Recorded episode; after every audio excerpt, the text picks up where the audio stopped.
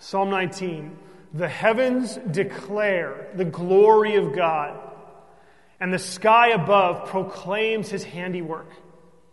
Day to day pours out speech, and night to night reveals knowledge. There is no speech, nor are there words whose voice is not heard. Their voice goes out through all the earth, and their words to the end of the world. In them he has set a, he has set a tent for the sun, which comes out like a bridegroom leaving his chamber, and like a strong man runs its course with joy. Its rising is from the end of the heavens and its circuit to the end of them, and there is nothing hidden from its heat. The law of the Lord is perfect, reviving the soul. The testimony of the Lord is sure, making wise the simple. The precepts of the Lord are right, rejoicing the heart. The commandment of the Lord is pure, enlightening the eyes. The fear of the Lord is clean, enduring forever. The rules of the Lord are true and righteous altogether. More to be desired are they than gold, even much fine gold. Sweeter also than honey and drippings of the honeycomb. Moreover, by them is your servant warned. In keeping them, there is great reward.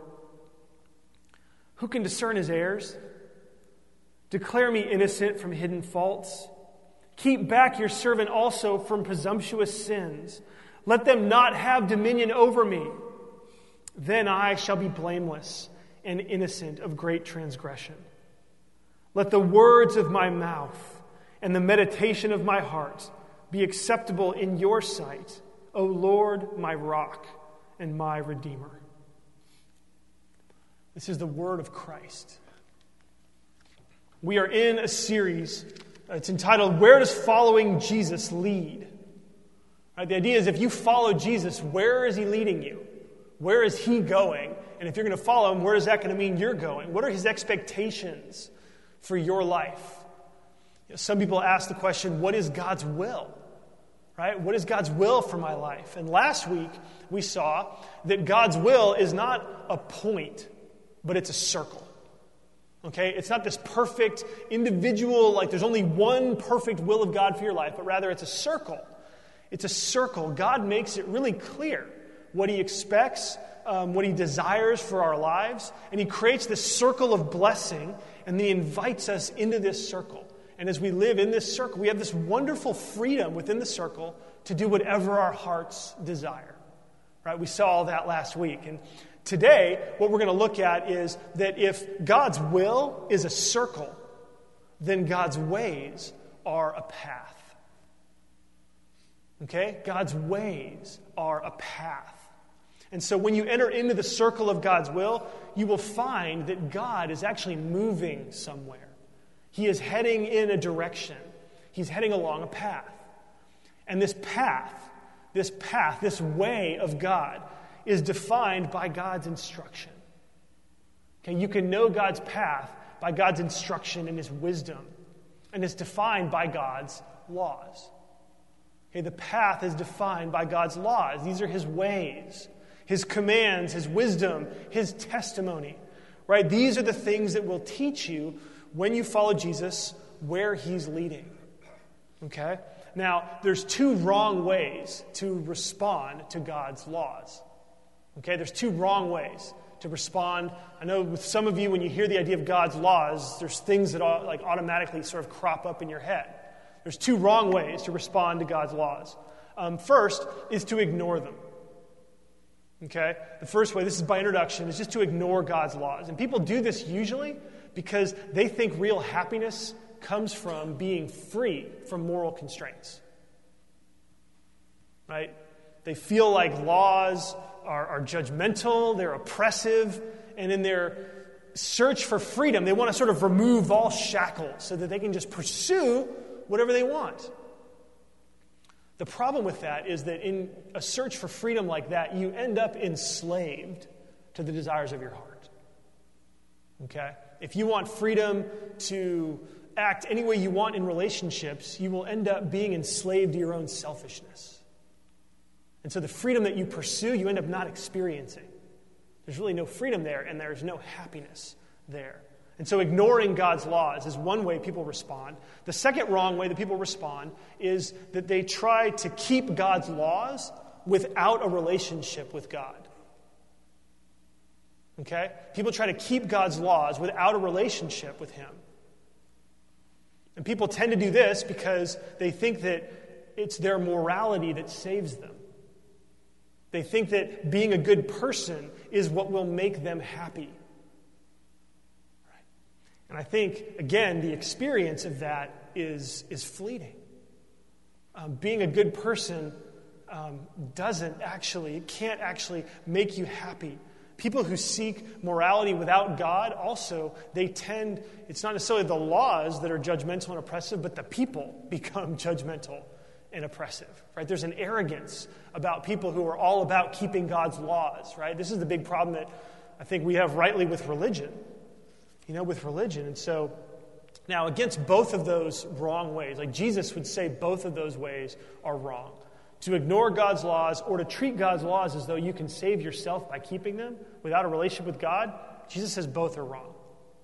What Jesus says, he says, In me you find forgiveness for your law breaking. Okay? If you break the laws, you can find forgiveness in me. And in me, you find the purpose of the laws.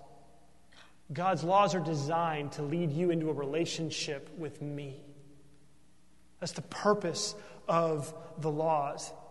and so, this psalm, Psalm 19, it shows us the way of Jesus. It shows us the pathway for us. It shows us that um, it shows us how to meet Jesus on the path that ultimately leads to a life of abundance. Okay, it's a life of abundance. And so this psalm invites us to see some things that'll help us know where the path of Jesus leads. Okay? And so we're going to see first, this is the first, uh, uh, first line there on your, on your handout on page seven. Um, the first thing this psalm invites us to see is to see life in God's world. Okay? This psalm teaches us to see life in God's world. And this is verses 1 to 6 you have to know. And I hope that as we read the, the, these verses, there is life in God's world. Okay? There is real life, right? The glory, the beauty, the variety, and the abundance. These things all show that God and His ways are designed to bring life. Life. I'm talking about real life where you are thriving where you are flourishing. God's world is designed to bring life, and we can see that. Verse 1 says, The heavens declare the glory of God. The glory of God, that's the impressiveness of His presence. Right? Have you ever been around a famous person? You know, that feeling that you get around them, right? I think that's, that's, that's one way to understand glory right? They have a glory about them when you know what they've done. You know, the impressive accomplishment that they have made or who they are, what, you know, the status, or the, um, there, it sort of it gives us a sense of glory. And what this verse is saying is that when you look at the heavens, when you look up, you can see how awesome, how awe inspiring God is. The skies above proclaim his handiwork. You look up and you see, wait, I mean, literally, it's the work of his hands, right? His handiwork. You can see what God has made. Verse 2, it just continues. Day to day pours out speech. And the idea here is look around during the day and you can see all that God has made, right? It pours out. It's like this bubbling spring that just pours forth how good and how wonderful the Creator is. You look around, don't you see it, right? How powerful He is, how creative He is, how kind, how benevolent, how abundant His goodness is shown in creation. Right? There is food, and God provides rain to water the ground. Right? It shows us his goodness. Days bring this irrepressible bubbling up of God's goodness. And nights do too. Night to night reveals knowledge. As I was thinking about that, you know, without the night, we'd only see, if we look up, blue sky, clouds, which are impressive. Um, we'd only see the sun and sometimes the moon, right? We might be tempted to think that the universe out there is empty. But then night comes, right? And if you think that God is amazing, if you think God's goodness and his wonder, his awe inspiring nature is manifested on this earth, then night comes when you can't see anything on earth and you're caused to look up. And oh my goodness, are you kidding me? Right? The night, it reveals knowledge about the immensity and the wonder of the universe that goes on and on and on and on and on. And we don't even have numbers that make sense to us, right? To try to describe the universe. And so nights pour forth knowledge. They reveal knowledge, not just about the universe, but about the Creator, the immensity and the wonder of the God who created this. And I love what verse 3 and 4 say. it says basically, everyone can see this. Everyone can see this. You just have to be willing to look.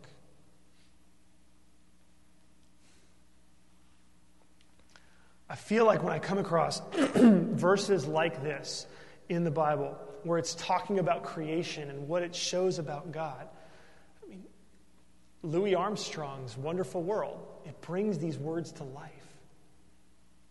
Right? I see skies of blue and clouds of white, the bright, blessed day, the dark, sacred night.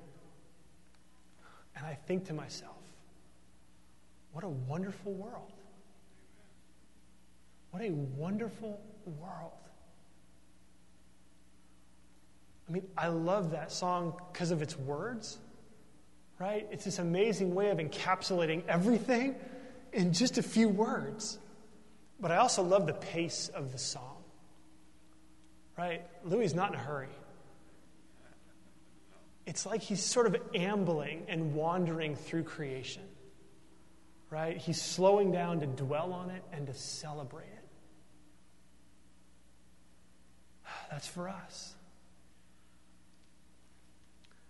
Everyone can see this if you're willing to look. If you're willing to look. That's what the psalmist does. That's what he's doing here. And in his celebration, I just got to point out one other thing to you. He personifies the sun with this amazing, wonderful imagery in verses 4 to 6. Right? It says, In them he has set a tent for the sun which comes out like a bridegroom leaving his chamber, and like a strong man runs its course with joy. This is just, this is just good poetry, right? Even translated, it still speaks. It's, it's, the sun comes out in glorious joy to celebrate the new day. Right? Think about that the next time you see the sun rise. The sun is coming out in glorious joy to celebrate a new day. And the psalmist says, it's just like the groom coming out of the bedroom after his wedding night saying, Oh, yeah! I am taking this world by storm. There is nothing I can't do. Right? That's what he's saying here. That's, what, that's, the, that's the image. Right? And he's like a strong man. He can conquer the world. He can conquer the world. He is ready to embrace life with joy. That's what the psalmist sees when he sees the sun. What do you see? What do you see? What do you love most about the world? Right? Is it, is it the sun? Is it the beach? Mountains, forests, cliffs, waves? People?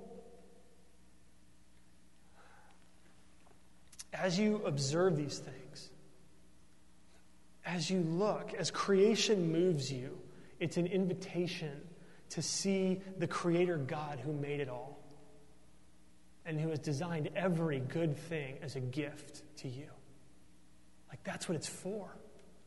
It's a gift for you to enjoy. And so that you would know Him in it.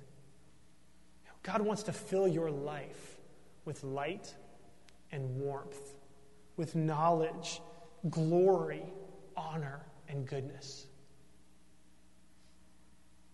You want to see life in the world so that you can see the author of that life.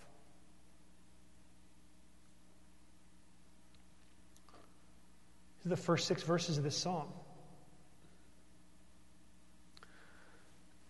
now, there may be in some of you sort of a rising cynicism a little bit, right? Because the beauty and the glory and the goodness doesn't tell the whole story of our world, does it?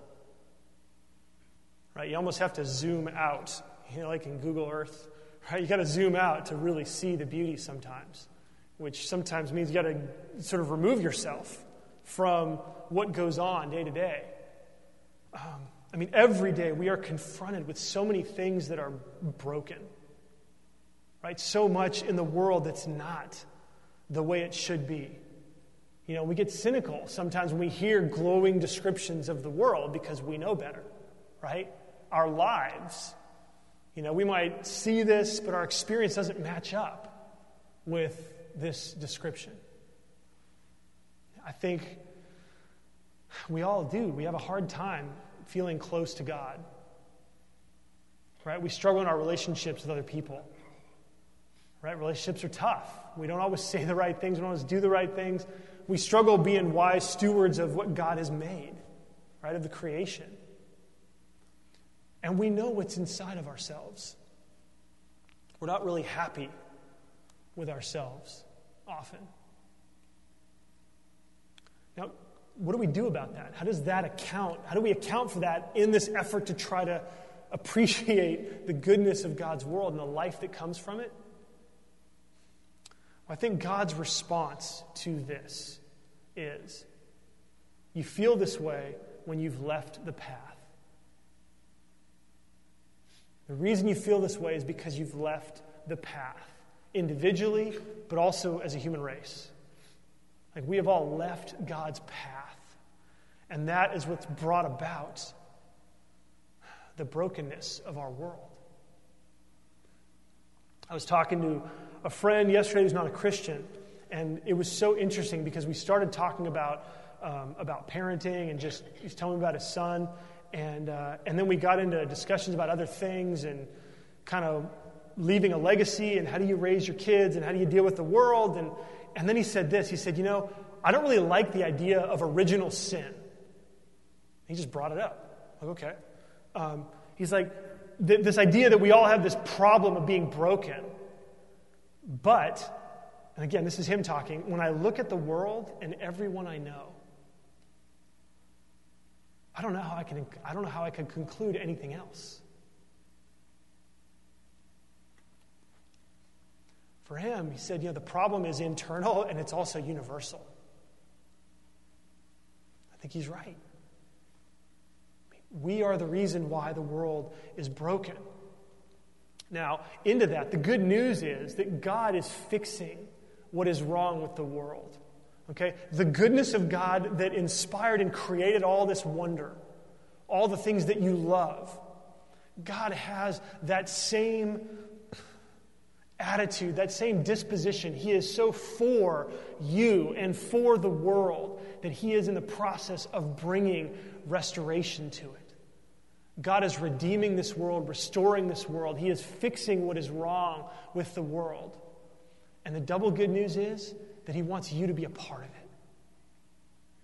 He wants you to participate in His efforts to fix what's wrong with the world. God's desire, God's pathway, God's will for you, God's ways for you are that you would be part of the solution.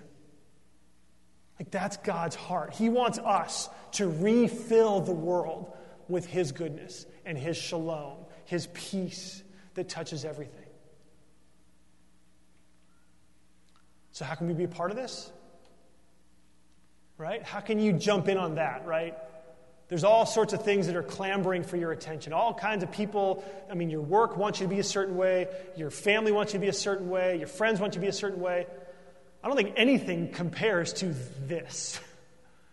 God wants you to help Him, to be a part of His plan to redeem and restore what is broken in this world. That's huge. So, how do we get involved in this? Well, this is why he gave us the Bible. This is why we have the Bible. The Bible exists because God wants to teach us how we can be part of what he's doing in the world. Okay? And so this leads us to our second point. We got to see life in God's world. Our second point is that we need to see life in God's word. Okay? Pull out the L. Right? Life in God's world. We also see life in God's word. And this is verses 7 through 10. Because when we left the path, God speaks up to lead us back. Okay? That's what God's laws are for. They are designed to bring us back to Him and to His restored purpose for our lives. Okay? That's why God gave laws. Okay? I just want you to know that. God gave laws so that you could come back to Him and be restored to this glorious position of honor in His world. That means the laws are good news. Okay? God wants us to experience His shalom, and He wants us to be the kind of people who increase shalom in the world for others. And so verses 7 through 10, they tell us actually there's six things that are stated here about God's word. Okay, if you look at verse 7 and it says the law of the Lord, that word law, it's not just the commands. Okay, it's much broader than that. It's not just the do's and the don'ts. It's not just the Ten Commandments. Okay, we know this because if you read down um, in verse 8, it says the commandment of the Lord is pure. Okay, so commandment is just one kind of, is one part of God's law. Okay? The big overarching umbrella, if you want to know what God's law is, it's His instruction. Okay? It's God's instruction. It's what He thinks, it's, it's how He acts, it's who He is and what He says. It includes everything that's in the Bible. And it does some amazing things. Right? If you want to know why the Bible's so important, you don't have to go beyond verses 7 through 10. Right? Look what it says. We can't look at all six of these things. It says, The law of the Lord is perfect, reviving the soul. So God's word gives us new life. Right? If you feel dead in your life, if you feel empty, if you feel weak, if you feel dirty, if you feel alone or isolated, God's law is designed to revive you. That's what it does. The testimony of the Lord is sure, making wise the simple. Man, this is good news. The testimony of God, the Bible is designed to train us for growth. It's designed to train you so that in the areas where you don't think the way God does, you can learn to think the way God does. You can become as wise. You can become wise in a way that resembles God's wisdom. Okay? The Bible is designed. It says in uh, Deuteronomy 29 29, there are things about the Lord that you'll never ever know. But what has been revealed is for us and for our children. So God wants you to know how He thinks, He wants you to become wise. Then the next, uh, next line the precepts of the Lord are right, rejoicing the heart.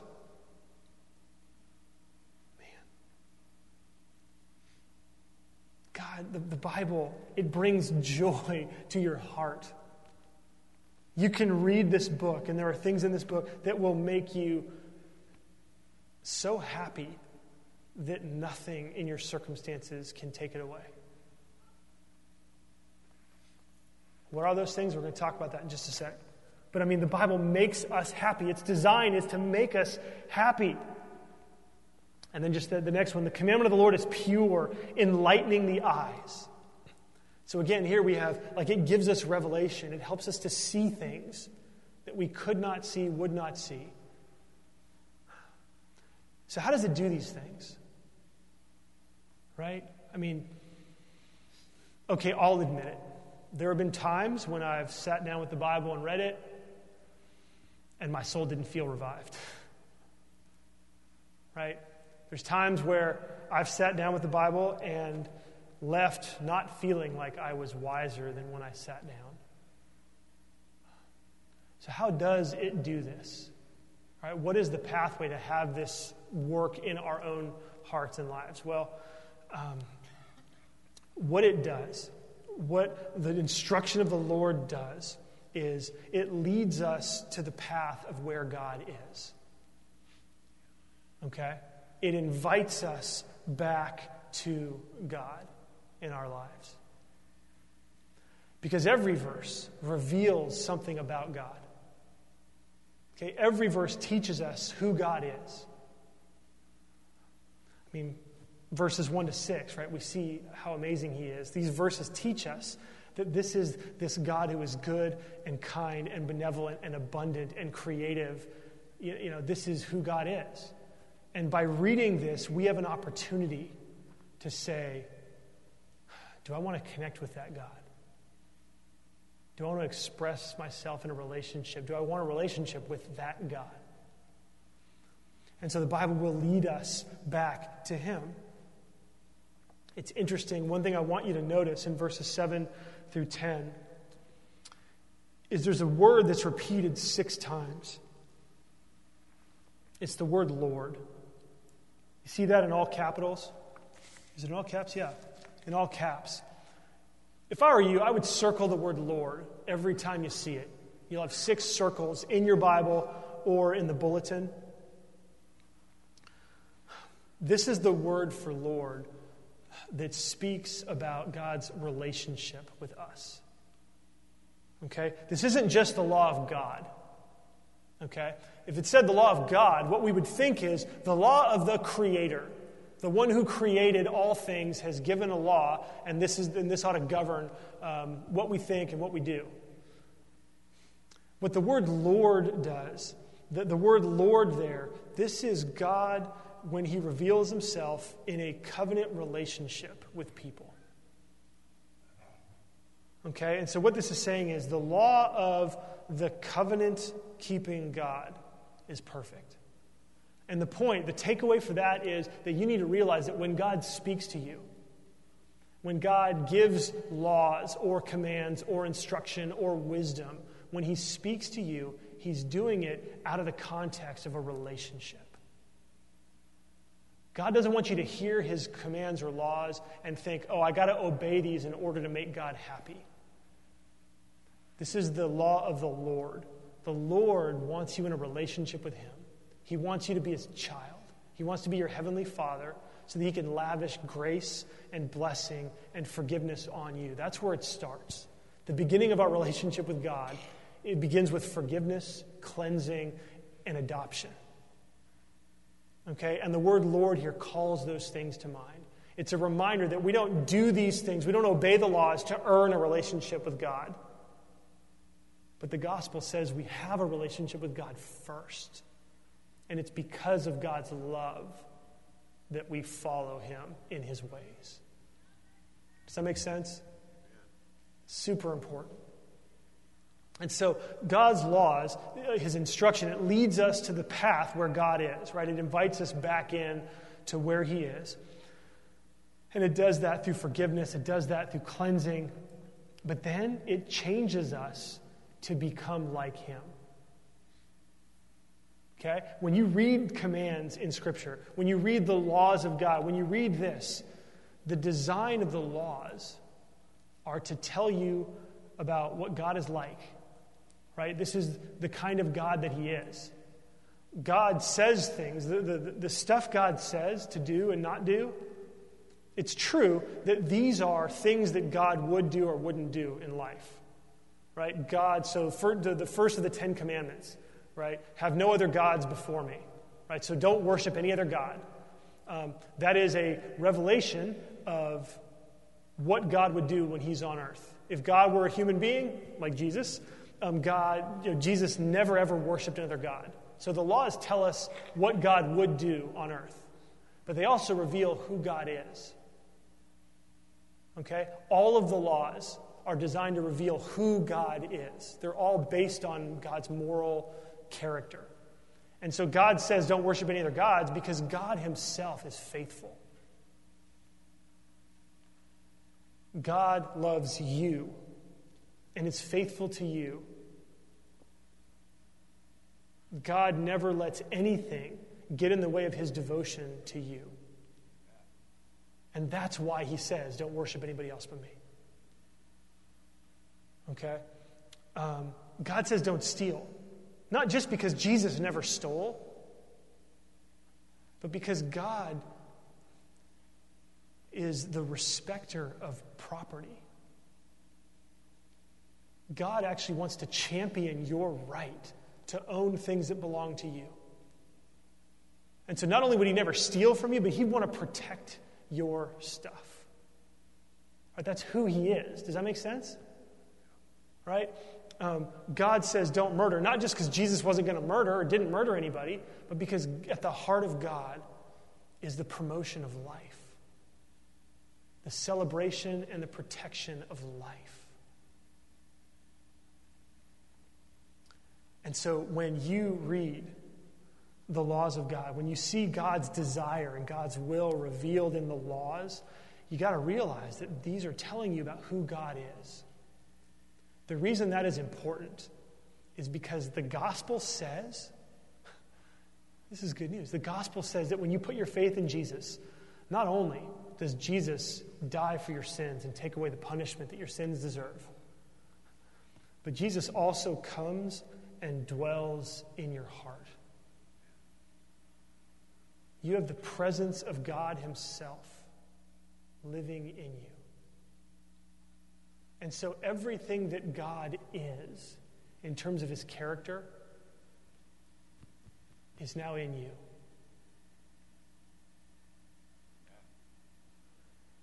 You have to I mean, this is what the Bible says, right? Galatians 2:20 is one of the places.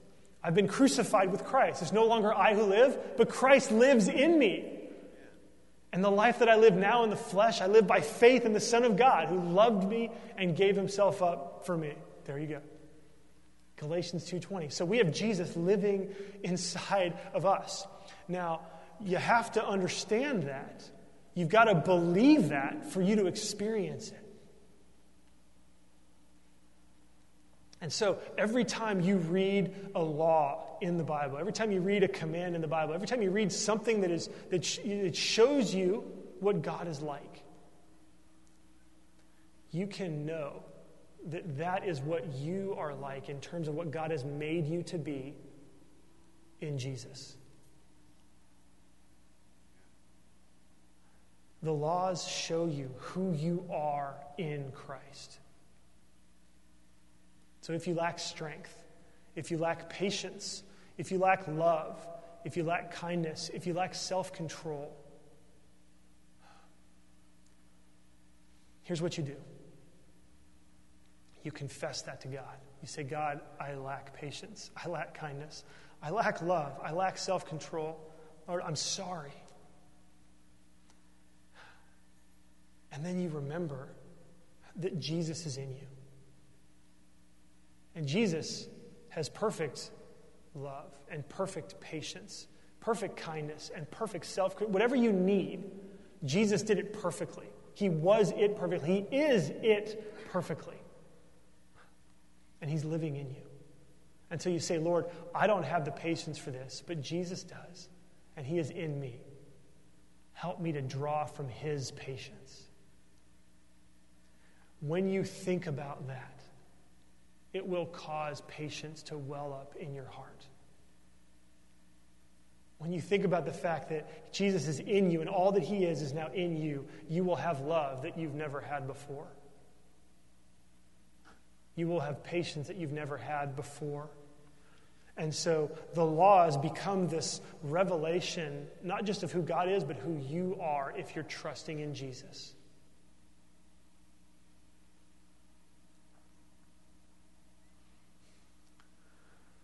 And so God's, God's laws, they lead us back to God, where we find God. They change us to become like Him. And then His laws send us out on the path of life. They send us out. They give us direction and meaning and significance. God sends us out and says, Go love people. Whatever you've experienced from me, share with somebody else. Right? Go care about folks. Go show them my love. Go work. Go work in this world that I created and make it even more beautiful than it was before. And so, in these ways, we see life in God's Word.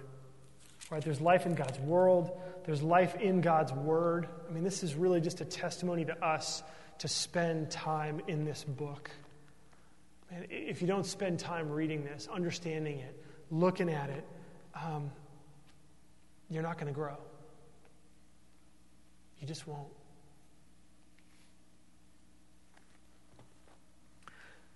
So, our last point after seeing life in God's world, life in God's word, our third point is that we see life in God's warning. Life in God's warning. And this is verses 11 through 14. Moreover, by them is your servant warned, and in keeping them there is great reward. I mean, this, and see, you got to realize this is the end of this sermon, okay? I think most people see the laws of God and they feel the warning piece first. You don't want to do that. You want to go to the Lord first. You want to go to God first, the good God who made the world, who loves you and cares for you and wants you to join him in his work, right? And after you've experienced this relationship with him, then comes the warning. Right? Then comes the warning. There is an implicit warning from all of God's laws. Because God's laws are also designed to help us know when we've left the path. Right? Leaving the path does not lead to life because leaving the path is leaving God. When we sin, we cut ourselves off from God. And so we're going to cut ourselves off from all of the goodness and the joy and the happiness that this world can offer because He's the source of it all. And so there's a warning there. There's great blessing if you follow uh, in this path that God has laid out. If you have a relationship with God, right? There's incredible blessing there because you will experience this life that God has, the blessings that God has. And your experience will continue to get better the farther down the path you walk. The longer you stay on the path, the more of God's life you will experience. And where it ends up is the end of verse 14 God will be for you a rock. Right? It says there, Oh Lord, my rock. My rock. God, as you follow him, doesn't mean that life is perfect. Doesn't mean that everything in your life works out perfectly. But what it does mean is that because you have a relationship with God, God is your rock. He ends up as your stabilizing presence. Because you know, no matter what is going on in your life, you have a relationship with God. You're following Him. You know, your heart's desire is to serve Him, right? You're trying to follow Him in your life. And God will be for you a rock. He'll be a stabilizing presence throughout your life. You will have His peace in every circumstance. You will know that even though all this stuff is going on, God is with you and His peace is there with you. And it, produces this steadfast confidence that, you know what? I don't know anything else that's going on, but I know that God is for me, that He is my rock. And He's also my Redeemer. That's the last thing that we see. God is my Redeemer. And so, what this means is that when we wander off the path, every time we wander off the path, that God is present to bring us back. Okay, I love the honesty here of the psalmist. Verse 12 Who can discern his errors? Right? It's like the psalmist says, I know I'm broken. Man, but I don't even know the depth of my own brokenness. Declare me innocent from hidden faults. It's like he's saying, you know what, there's stuff I'm doing, I know I'm doing, I know I'm wrong, and I don't even know what it is. Because that's how deep my brokenness goes. And he's just crying out to God for mercy. He says, Lord, forgive me for the sins that I don't know or can't, can't even remember. Um, and in verse 13, he says, Keep back your servant also from presumptuous sins. Let them not have dominion over me. And, and what I like about this is that it seems like in verse 12, the psalmist is saying, I'm guilty and I need forgiveness. And then in verse 13, the psalmist is saying, Man, stuff's got power over me in my life and I need freedom. I'm guilty and I'm enslaved. I'm guilty and I'm enslaved. When we walk off the path, when we live off the path, that's what we experience. We experience guilt and enslavement. The psalmist cries out that God would be the answer, and God responds through Jesus. Right? Every time you read the Bible, there are, there are hints, there are visions of Jesus that you can find if you're willing to look. And in this psalm, in Psalm 19, God responds um, to the plea for forgiveness, to the plea for power to overcome enslavement um, through Jesus. Right? If the sun is like the groom, leaving his chamber in joy, um, running his course, Jesus is the groom of the church. Right? Jesus thinks that the church is his bride. And Jesus loves the church and gave himself up for her so that she would be spotless, so that her guilt would be removed. And Jesus is now running throughout the earth by his Spirit, coming to each one of your lives to give you the power that you need to set you free. Right? It's his cross where we find forgiveness. It's his resurrection where we find the answer to sin's power in our lives. If he was raised from the dead, he has overcome sin and death. And when you believe in him, you receive that power. That is power that you receive, it's power that he gifts to you so that you can grow. It's his cross and its indwelling spirit that enables us to come back to the path when we leave it. So if you're here and you're a Christian and you've left the path, the cross is the way back. Jesus will love you, He will come after you. The cross is like the bridge that brings you back onto the path. And if you're here and you're not a Christian, and the cross is your way in. The cross is the way for you to start a relationship with God because that's where you find forgiveness. And as you trust in Him, confess your sins. Just like the psalmist said, confess your sins. God will forgive you and He will give you the strength of His own Son, Jesus, to enable you to grow. Let's pray. Lord Jesus, thank you. Thank you for your word. Your word that teaches us how to look at creation and be blessed by it. Lord, your goodness has been so clearly revealed your power, your immensity. Lord, we see it all in creation. And yet we see your glory shine even brighter when you came to walk this earth, when you joined us here to show us the path that leads to life. Lord, I pray that you would help all of us, that you would help us all to see that your ways lead to life, both in this life and forever. Help us to trust you, Lord. Bring us back in the areas of our lives where we have strayed and left the path. And fill us again with your presence so that we would experience your power. In Jesus' name we pray. Amen.